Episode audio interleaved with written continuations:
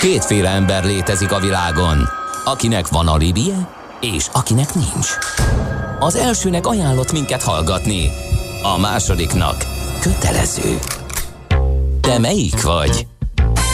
Millás reggeli, a 90.9 Jazzy Rádió gazdasági mapetsója. Ez nem animi, ez tény. A Millás reggeli fő támogatója a Schiller Flotta KFT. Schiller Flotta and Rent a Car. A mobilitási megoldások szakértője a Schiller Autó tagja. Autók szeretettel. Hát szép jó reggelt kívánunk, megyünk tovább a Millás reggelivel itt a 90.9 Jazzin, december 21-e van, ked reggel, negyed 9 lesz 3 perc múlva, és itt van Kántor Endre. És Gede Balázs. És a 0630 20 10 909 es SMS WhatsApp Viber számunk. Hát, mit nem mondjak most, vagy otthonról hallgatnak a hallgatók? Hát szerintem sokan biztos, hogy nem autóba ülnek, mert úgy látszik, hogy sikerült azt a két balesetet is, az egyik az Erzsébet hídon történt ugye megoldani, mert már nem jelentkezik a BKK infónál, mint forgalmi problémás helyzet, úgyhogy maradtak a lezárások a fővárosban, és viszonylag jól lehet közlekedni egy ilyen kedreggelhez képest, úgyhogy ez volt a közlekedési info, persze. Budapest legfrissebb közlekedési hírei, itt a 90.9 jazz Próbálnék mazsolázni az útinfomról, de hát 444-es főút Békés Csaba átkelési szakaszáról van hírünk. Kummodaras térségéről tudnék információkkal szolgálni. Jó, jó. Vagy Emőd térségében az M3-as, M30-as autópálya csomópontjában napközben egy korábban árokba borult kamiont mentenek. Hát, hát ha érint valakit, ezért az M30-asról Nyíregyháza felé tartó felhajtó ágat várhat a reggel. Vezessetek óvatosan továbbra is. Irány, Közlekedjetek irány okosan. Nyíregyháza, így van és akkor az a téma, amit bearangoztunk korábban, mégpedig, hogy a Facebookot hogyan lehet megregulázni. Ezt fogjuk most jól kivesézni Berkes Rudolffal, a Political Capital elemzőjével. Szervusz, jó reggelt kívánunk! Jó reggelt, köszönöm, hogy itt lehetek. Szia! Kezdjük onnan, hogy kicsit már mint két marakodó szomszéd, ugye, akik már azt se tudják, hogy mi vesztek össze. Mondjuk ezt a regulázást, regulázást, de mi is, mi is a baj a Facebookkal? Miért kéne őt nagyon regulázni? Hát alapvetően több probléma, 5-6 kategóriára sorolható probléma, most nem mennék az összesen végig, hanem, hanem probléma, mert szerintem mindenki megunná de a leg, legnagyobb problémák általában az, hogy ö, az egyéni szinten pszichológiai károkat okoznak, így a mentális egészségre Aha. vannak potenciálisan negatív hatással. Nem kizárólag negatívból, de sok esetben negatív hatással tudnak lenni. Így az önképre, az önbizalomra, magára arra, hogy mennyire vagyunk nyitottak mások véleményére. És akkor itt következik a másik probléma, hogy ezeken a platformokon, főleg a Facebookon nagyon korlátozatlanul terjednek a dezinformációk, hamis hírek, különböző félreértelmezett információk, amiket igazából kevés ember ellenőriz, és a lakosságnak, a felhasználóknak nincsenek, nincsenek meg azok a készségeik, hogy ezeket beazonosítsák és a helyükön kezeljék. Ez is egy probléma, és nyilván ennek a terjesztését a Facebooknak az algoritmusa nagyjából elősegíti, hiszen pontosan ezek azok az információk, amelyek sok kattintást, sok hirdetési bevételt jelentenek a Facebooknak, így nem igazából anyagi érdeke ezek ellen fellépni. A harmadik probléma szintén ebből következik, hogy a demokráciára és a demokratikus intézményekre van negatív hatással mindez az egész. Az, hogy a dezinformáció terjed, az, hogy a hirdetési rendszeren keresztül választói csoportokat lehet célzottan megtalálni, és nekik célzottan hirdetni, amit ugye egy olyan rendszer tesz lehetővé a Facebookon, illetve az összes többi ilyen óriás platformon, amik hát nagyjából jobban ismernek már minket, mint saját magunk. Hát Igazából hát illetve, ezek az algoritmusok, és ezért sokkal inkább tudnak célzottan hirdetéseket adni, és ez főleg a politikai nézetekre nagyon is igaz. Oké, okay, ezt uh, sokszor lehet hallani. Sokszor lehet hallani ezt a véleményt, hogy jobban ismernek minket, mint saját magunk. Valójában inkább bizonyos tulajdonságainkat, keresési előzményeinket, érdeklődési körünket nagyon jól látják, és így célzottan támadnak, mondjuk így támadnak meg különböző tartalmakkal, de nagyon elősegítik a társadalmi szegregációt és a buborékképződést ezzel. Um, és főleg azzal, hogy mondjuk, hogyha a Facebookot emlegettük többször, de itt van az összes többi, az Instagram, a, a, a TikTok és az összes ilyen közösségi uh, óriás uh, most már, akik bezárnak minket egy olyan körbe, ami, ami azt jelenti, hogy nem látunk a buborékon kívül. Azonos véleményekkel találkozunk, azonos zenét, azonos tartalmakat fogyasztó emberekkel, és eltorzul az a kép, amit látunk arról, hogy milyen a valós társadalom. Tehát ezt még hozzátenném ezekhez a problémákhoz, amit említettél. Igen. Parancsolj! Igen, itt azért azt alapvetően látni kell, hogy, hogy kevés problémát um, hozott létre ezek közül a Facebook vagy, vagy a közösségi média úgy általában. Ezek a problémák már egyébként megvoltak magában a társadalomban, a politikai rendszerben, a gazdasági rendszerben is egyébként, hogy hogy például, meg egyébként bennünk is, mint emberekben az, hogy szeretjük a saját véleményünket Aha. hallgatni, a valóságban is véleménybuborba zárjuk magunkat a barátaink segítségével, és egyébként ebből lehet, jelenthetnek kiutat a közösségi média, ahol lényegesen nagyobb embertömeghez érhetünk el, és, és sokkal több forrásból tudnánk tájékozódni, Nyilván az algoritmus inkább azt segíti elő, hogy olyan véleményekkel találkozunk, amiket mi szeretünk itt azért elég nagy hangsúly van az egyénen és az egyéni sebezhetőségen is, amit ezek a rendszerek kihasználnak persze, és felelősítenek egyébként, de ezek a sebezhetőségek bennünk vannak igazából. Igen, stimmel, csak a, a, a pont, amit említettél, hogy bennünk van ez is, vagy csomó minden más sebezhetőség is bennünk van, például az, hogy a, a, a cukrot, a, a zsírt és a sót azt nagyon szeretjük, és nagyon könnyen hát rá tudunk erre a hármasra állni. Ezért leszünk aztán túlsúlyosak, de, de hogyha például elősegíti valaki azt, hogy folyamatosan ilyet kajáljunk, akkor ugye borzasztó egészségtelen társadalom akkor... nő fel. De pont ez van, hogy ezek az algoritmusok azok, amik ezt kihasználják, ugye mi az, amivel fizetünk ezen a közösségi médián? Uh-huh. A figyelmünkkel. Minél több figyelmet adunk, annál jobb, mert annál jobb uh, uh, reklámokat tudnak. De akkor a megoldás is valahol így hát lehet, itt lehet, ugye, ahol a dietetikus javaslatot tesz arra, és elmondja, hogy miért rossz zsírt meg cukrot zabálni, ugyanígy a médiafogyasztási szokásokon is nekünk kéne változtatni ezek szerint.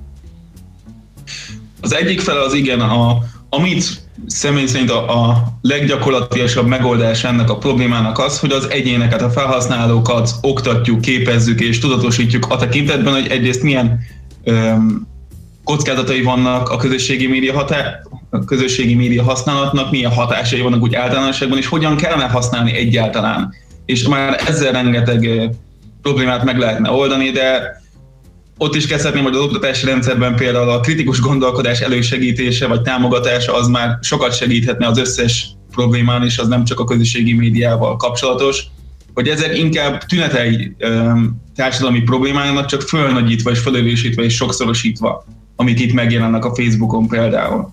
A másik oldala a megoldásnak az viszont valóban ott az államnak kell beszállni, vagy az állam közösségének, és például átláthatóságra kell kényszeríteni a, ezeket a platformokat, illetve biztosítania kell azt, hogy ezek a platformok átláthatóan és elszámoltathatóan működjenek, hogy például ha törölnek egy posztunkat, azaz gyakorlatilag korlátozzák a, a vélemény nyilvánításunk szabadságát valamilyen módon, amit megtehetnek, viszont erre akkor megfelelő jogorvoslati eszközöket kell biztosítania például a Facebooknak, hogy legyen valakit, akit el lehet érni egyáltalán embert az ügyfélszolgálatukon, aki, aki elmagyarázza, hogy az a, az a döntés miért született, és akinek lehet fellebbezni a döntés ellen, azaz akinél lehet panaszkodni, hogyha úgy érzik jogtalanul vet le az algoritmus, vagy valamelyik cenzor valamilyen posztunkat.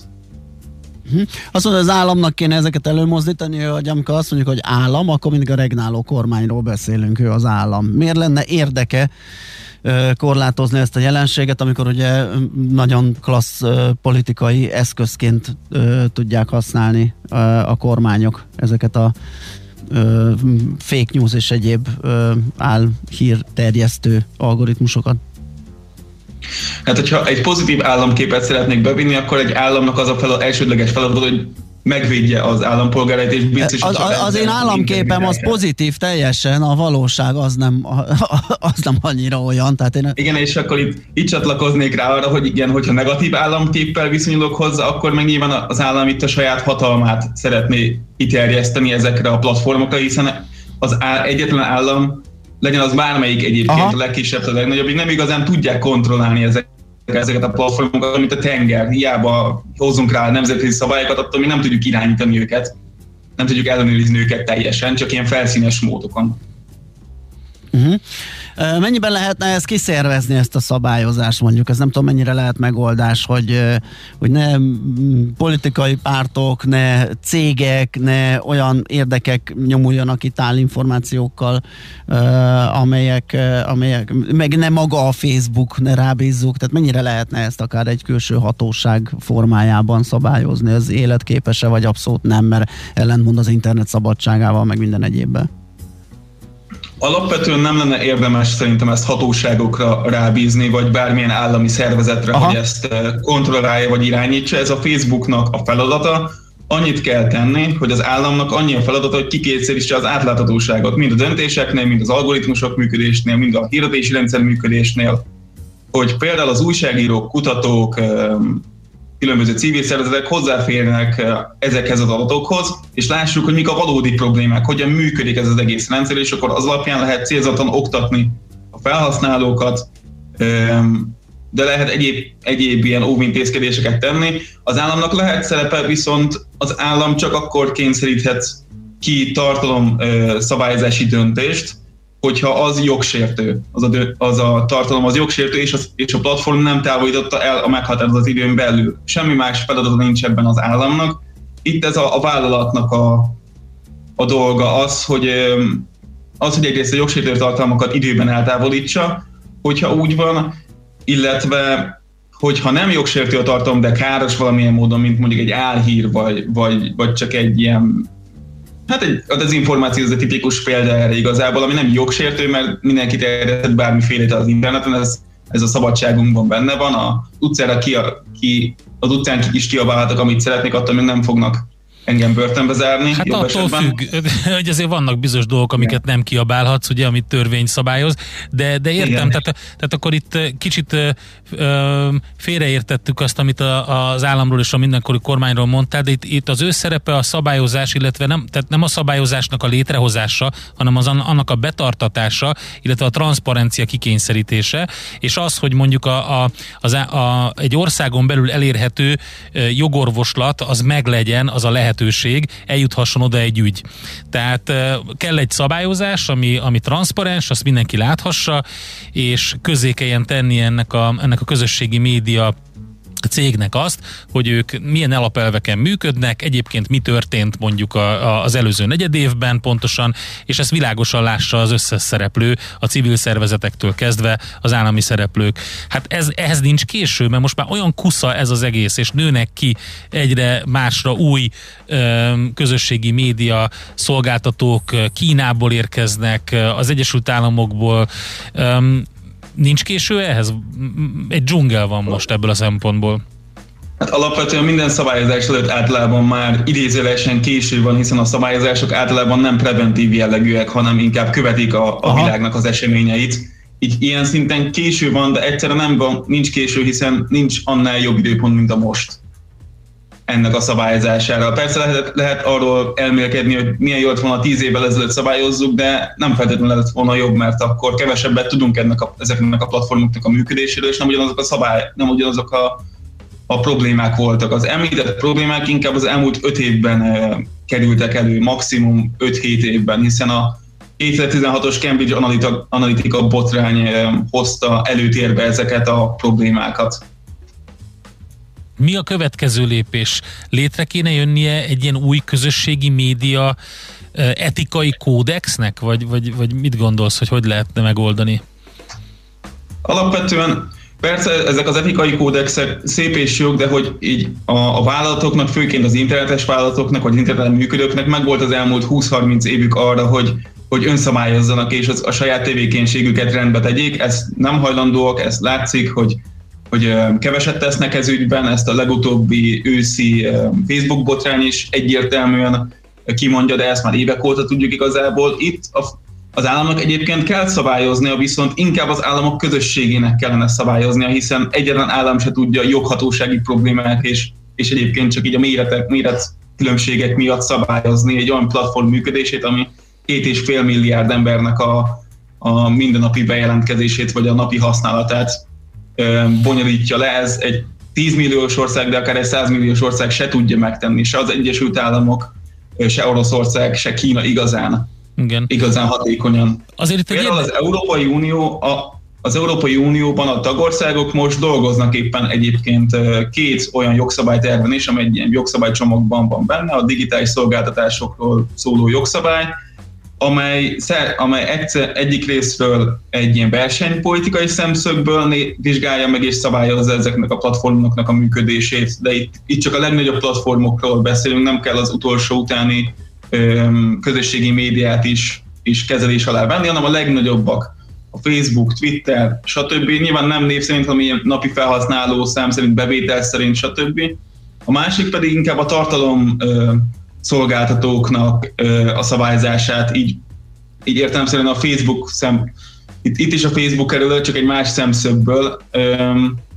Alapvetően inkább az, itt, itt az átláthatóságot próbálják meg kikényszeríteni a, az uniós szervek. Ez a jogszabályi a jogszabályozási folyamat egyébként már 2020. decemberében elindult, és várhatóan az új uniós francia elnökség fogja befejezni Hát vagy a következő negyed évben, vagy a következő fél évben ez meglátjuk, hogy, hogy mennyire sikerül gyorsan. Hát igen, reméljük, hogy gyorsan sikerül, mert ugye egy kicsit az elején említetted, de talán az egyik legfontosabb, és olyan, amihez nagyon könnyű is lenne hozzányúlni ilyen részlete ennek, az a pszichológiai károk csökkentése, ami nagyon-nagyon erőteljes, ugye főleg az Instagram került előtérbe az utóbbi időben ezzel, de a Political Capital a Heinrich Böll alapítványa közös projekt keretében indított egy érdemi vitát erről, a közösségi média szabályozásról, és ezt a Political Capital honlapján és blogján is megjelentek különböző cikkek, meg egy tanulmányban foglaltátok össze, amit egyébként én ajánlok olvasásra,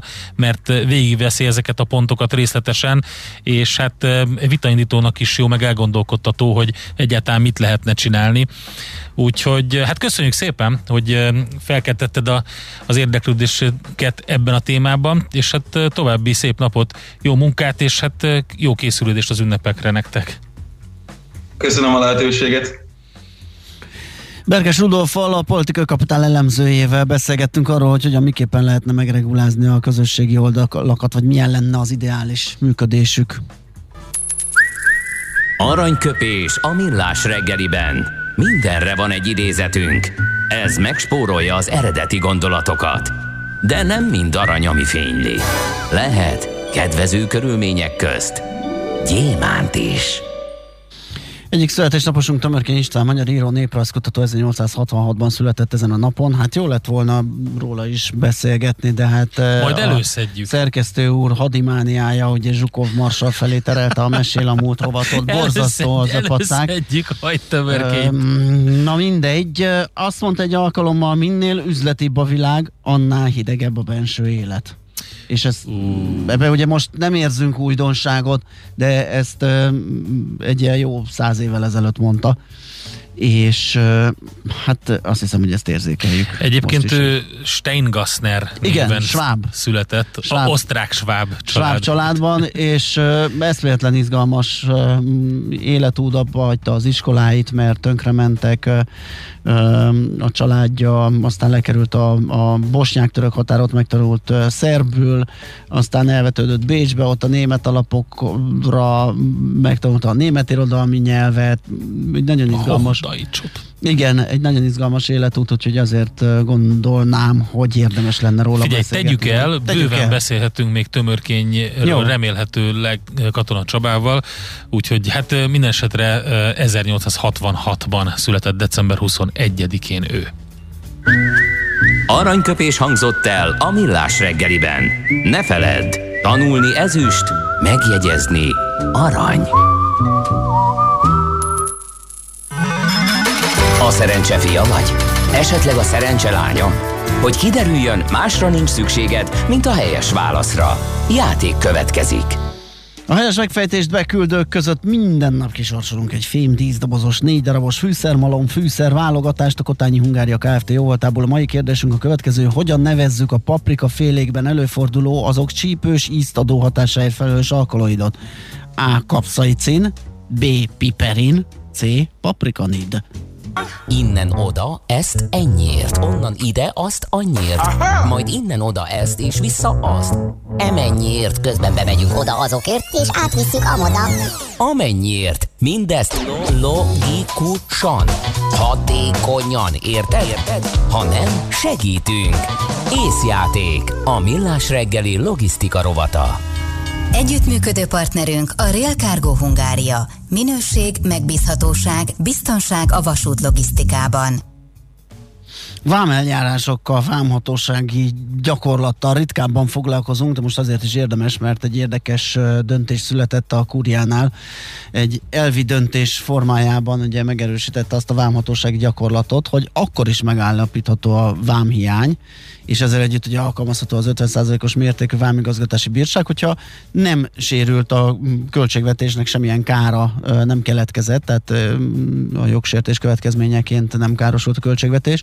Ez egy igaz érdekes felvetés, és azt vetíti előre, hogy eléggé oda kell figyelnie azoknak a, a cégeknek, akiket ez érint. Dr. Falcsik István ügyvéddel, az RSM Vám üzletág vezetőjével nézzük ezt át. Jó reggelt kívánunk!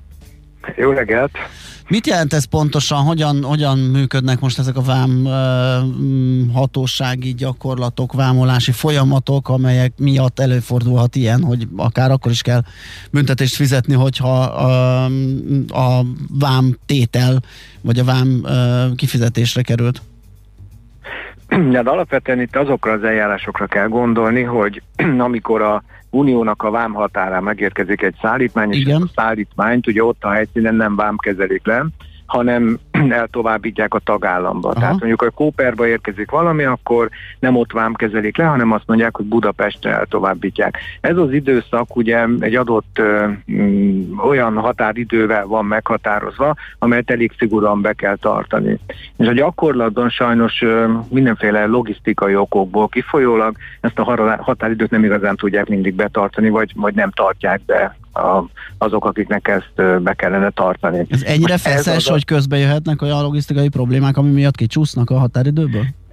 Egyrészt valószínűleg tartom, hogy rengeteg olyan külső ok van, amit nem is nagyon tudnak Aha. kikerülni, ugye átpakolják, késik a vonattól, már nem jó és hasonló, de minden esetre az, az alap az, hogy ugye erre van egy adott határidő. Ezt a határidőt eddig, hogyha megsértette bárki egy nappal, két nappal, vagy mondjuk négy-öt nappal, akkor járt ezért bírság, de mondjuk azt, hogy egy ennyi jellegű bírság járt, mondjuk egy 10 és 100 forint közötti összeg.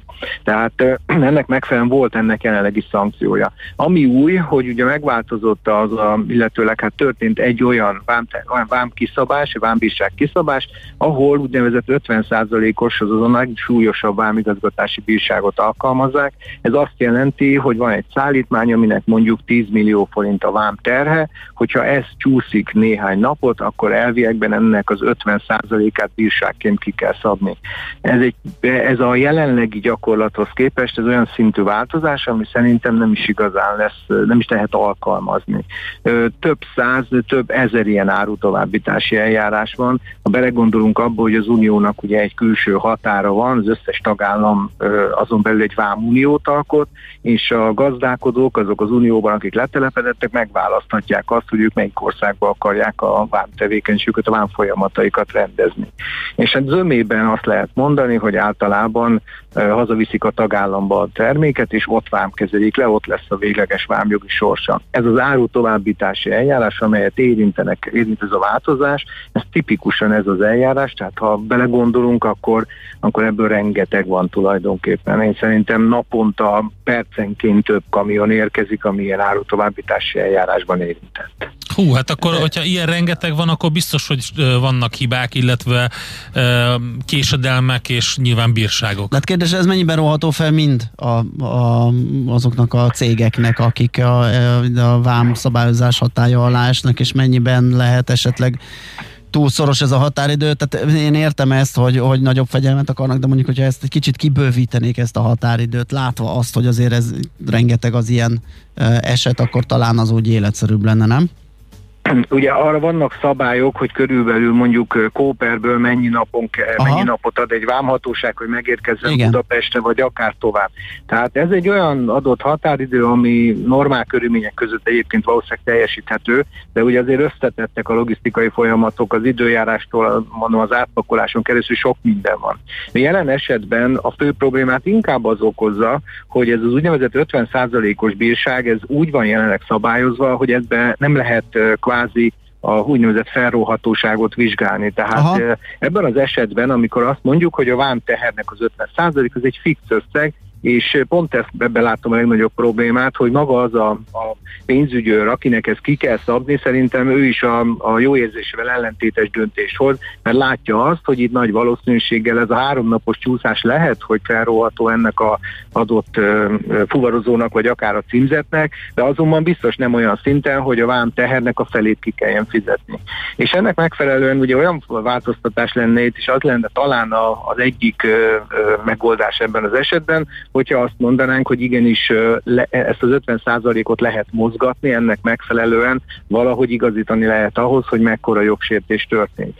Ugye a problémát a jogértelmezésben az okozza, hogy eddig jelenleg mondjuk azt mondtuk, hogy 10 ezertől 100 ezer forintig mozogtak a bírságok, ott volt erre lehetőség, hogy a hatóság azt értékelte, hogy mégis mekkora jogsértésről van szó, milyenek a körülmények. Azonban az új jogértelmezés azt mondja ki, hogy nem, azt a, nem ezt az úgynevezett mérlegeléses bírságot kell alkalmazni, jelentősen kevesebb összeg, hanem a fix összegű bírságot, mert vám hiány keletkezik. És ami nagyon érdekes, ezt úgy kell elképzelni, hogy egy kóperből elindul a szállítmány, megérkezik öt nap múlva Magyarországra, a vámkezelését kezdeményezik, levámkezelik az árut, kifizetik a vámterhet, utána a vámot és az importáfát, majd következik egy eljárás, ami azt kimondja, hogy igen, de hát csúsztál vele két napot, és ebből adódóan fizes nekünk még további 50%-ot. Tehát ebbe inkább ez a probléma, és hát ezért... Hát és nem is kicsi, így első hallásra, nem vagyok egy vámszakértő, de, de ez, ez, igen, tehát ez egy, ez egy eléggé problémás szabályozásnak tűnik.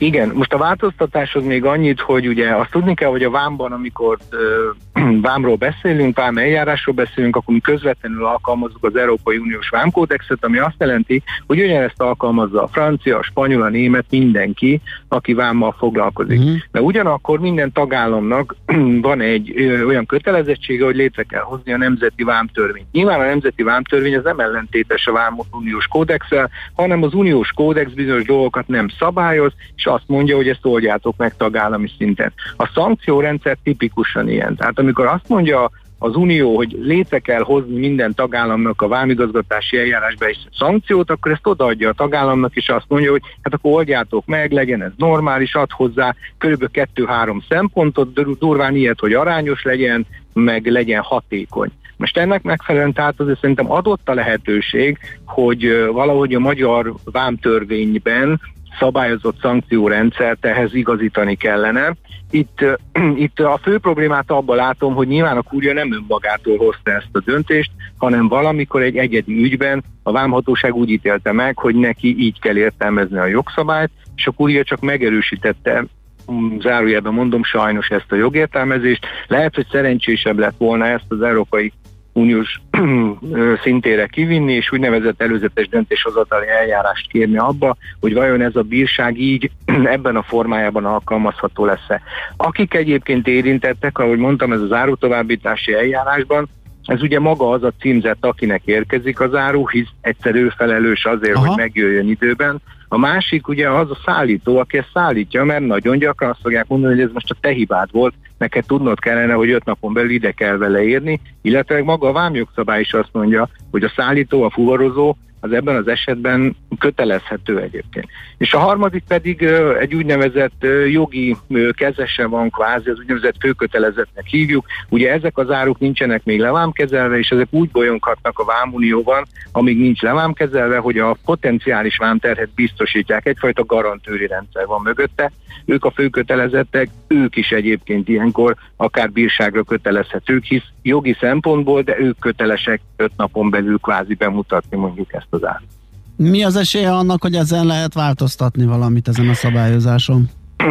Én szerintem valószínűleg lesz erre szándék, mert uh-huh. szerintem a, hangsúlyozom szinte a józanésszel egy kicsit is ellentétes lesz ez a, és mondhatnám azt, hogy méltánytalan, megold, méltánytalan helyzetet teremt. Én szerintem lehet ezen változtatni, nyilvánvalóan nem olyan egyszerűen mozognak ugye a jogalkotók, uh-huh. lehet így fogalmazni. Ez egy jelenleg friss döntés, valószínűleg, sőt már biztos is vagyok benne, hogy ugye a különféle ilyen, ilyen vámszakmai szervezetek, de szerintem lehet, hogy a logisztikusok is előbb-utóbb felfigyelnek erre, hisz mondom, őket is érinti ez. Kezdeményezni is fogják azt, hogy, hogy ennek vagy az alkalmazását nem ebben a formában kell megcsinálni, vagy pedig hát tényleg jogszabályt módosítani kell. Ugye van egy olyan probléma, hogy hát azért a, egy vámhatóságnak, ha a jogszabály előírja, hogy ki kell szabni a bírságot, akkor nyilván nem fog tudni nagyon mérlegelni ezen a kérdésen, és ezért látom azt, hogy a jogszabályt kell ebbe változtatni, mert azért a jogalkalmazás az nem biztos, hogy képes ezt kezelni. Hát várjuk a folytatását ennek a történetnek. Igen. Legalábbis jogszabályi szinten, hogy legyen valami benne. Köszönjük szépen, érdekes nagyon a történet. István, nagyon boldog ünnepeket kívánunk. Köszönöm szépen, viszont önöknek is vissza. Viszont hallásra dr. Falcsik István ügyvéddel, az RSM Vám üzletág vezetőjével beszélgettünk. Tervezés, szervezés, irányítás, ellenőrzés. Kössük össze a pontokat. Észjáték. A millás reggeli logisztika rovata hangzott el. Együttműködő partnerünk a Real Cargo Hungária. Minőség, megbízhatóság, biztonság a vasút logisztikában. Uh, elmondok egy pár útinformációt, Jó, mert azután, jöjjön. hogy mondtuk, hogy nincs, azután kaptunk. Azután lett. Igen, uh, azt mondja, hogy uh, az M6-os alagútjai jól járhatóak például. Egy ilyen. Köszönjük, Köszönjük szépen. De, a képen bátaszék de, után tartózkodik, és igen. villányra De tart, várjál, van itt talán... közelebbi a hatos út kivezető Szavoja után méréssel fordulnak hozzánk a rendderék őrei.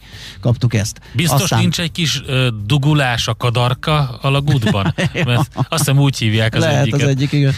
Nagy Lajos Biatorbágy ipari park átlagosnál jobb. Blaha is laza. Szép, őrülten rohangálós napot kíván nekünk Legcsó és mindenki másnak, akinek még ott az utakon dolga akad, és valahol volt még egy, az lehet, hogy elkallódott, de örülünk ennek is, hogy ennyi jött legalább. 0630 2010 909 SMS, WhatsApp és Viber számunk, ez most a Rébolya jön ismét a hírekkel. Azután Aztán pedig visszajövünk, és ahogy azt beharangoztuk, Akit uh, Stálin is irigyelt. 125 éve született a legnagyobb szovjet hadvezér Zsukov marsal.